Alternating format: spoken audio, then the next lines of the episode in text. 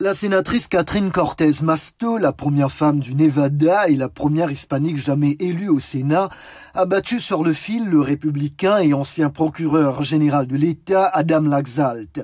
Cette victoire permet aux démocrates de contrôler au moins une chambre du Congrès américain au cours des deux dernières années de l'actuel mandat du président Joe Biden. Du coup, Chuck Schumer, le sénateur démocrate de New York, va demeurer le chef de la majorité à la Chambre haute lors de son voyage au Cambodge, le président Biden n'a pas manqué de le féliciter. Félicitations au sénateur Schumer. Il a de nouveau la majorité et nous nous concentrons maintenant sur la Géorgie. Nous nous sentons bien et je sais que je suis un peu trop optimiste. Je comprends cela, mais je ne suis pas surpris du taux de participation. Je suis incroyablement satisfait de la participation et je pense que c'est le reflet de la qualité de nos candidats.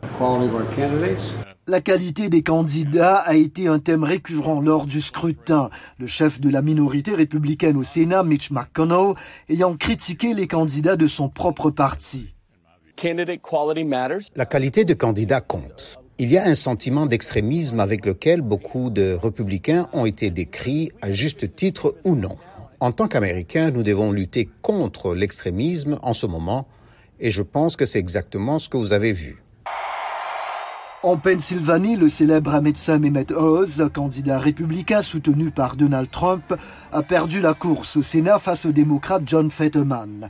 Et dans l'Arizona, Blake Masters, également appuyé par l'ancien président, a lui été battu par le sénateur démocrate Mark Kelly. Je suis tellement honoré que l'Arizona m'a confié la charge de représenter notre État au Sénat des États-Unis pour six ans de plus. Avec 50 sièges, les démocrates contrôlent effectivement le Sénat, la vice-présidente Kamala Harris disposant du pouvoir de départager les élus. En Géorgie, le républicain et ancienne vedette du football américain Herschel Walker et le sénateur démocrate Raphaël Warnock se dirigent vers un second tour de l'élection sénatoriale prévue le 6 décembre. Pour ce qui est de la Chambre des représentants, tous les résultats complets ne sont pas encore connus, mais les républicains semblent pour l'heure se rapprocher des 218 sièges requis pour arracher la majorité. Quel que soit le résultat, nous sommes sur la bonne voie pour diriger notre pays vers de meilleurs horizons alors que le camp opposé l'amenait vers le bas. Quel parti va finalement contrôler la Chambre des représentants? Le décompte des voix se poursuit et pourrait prendre encore des semaines.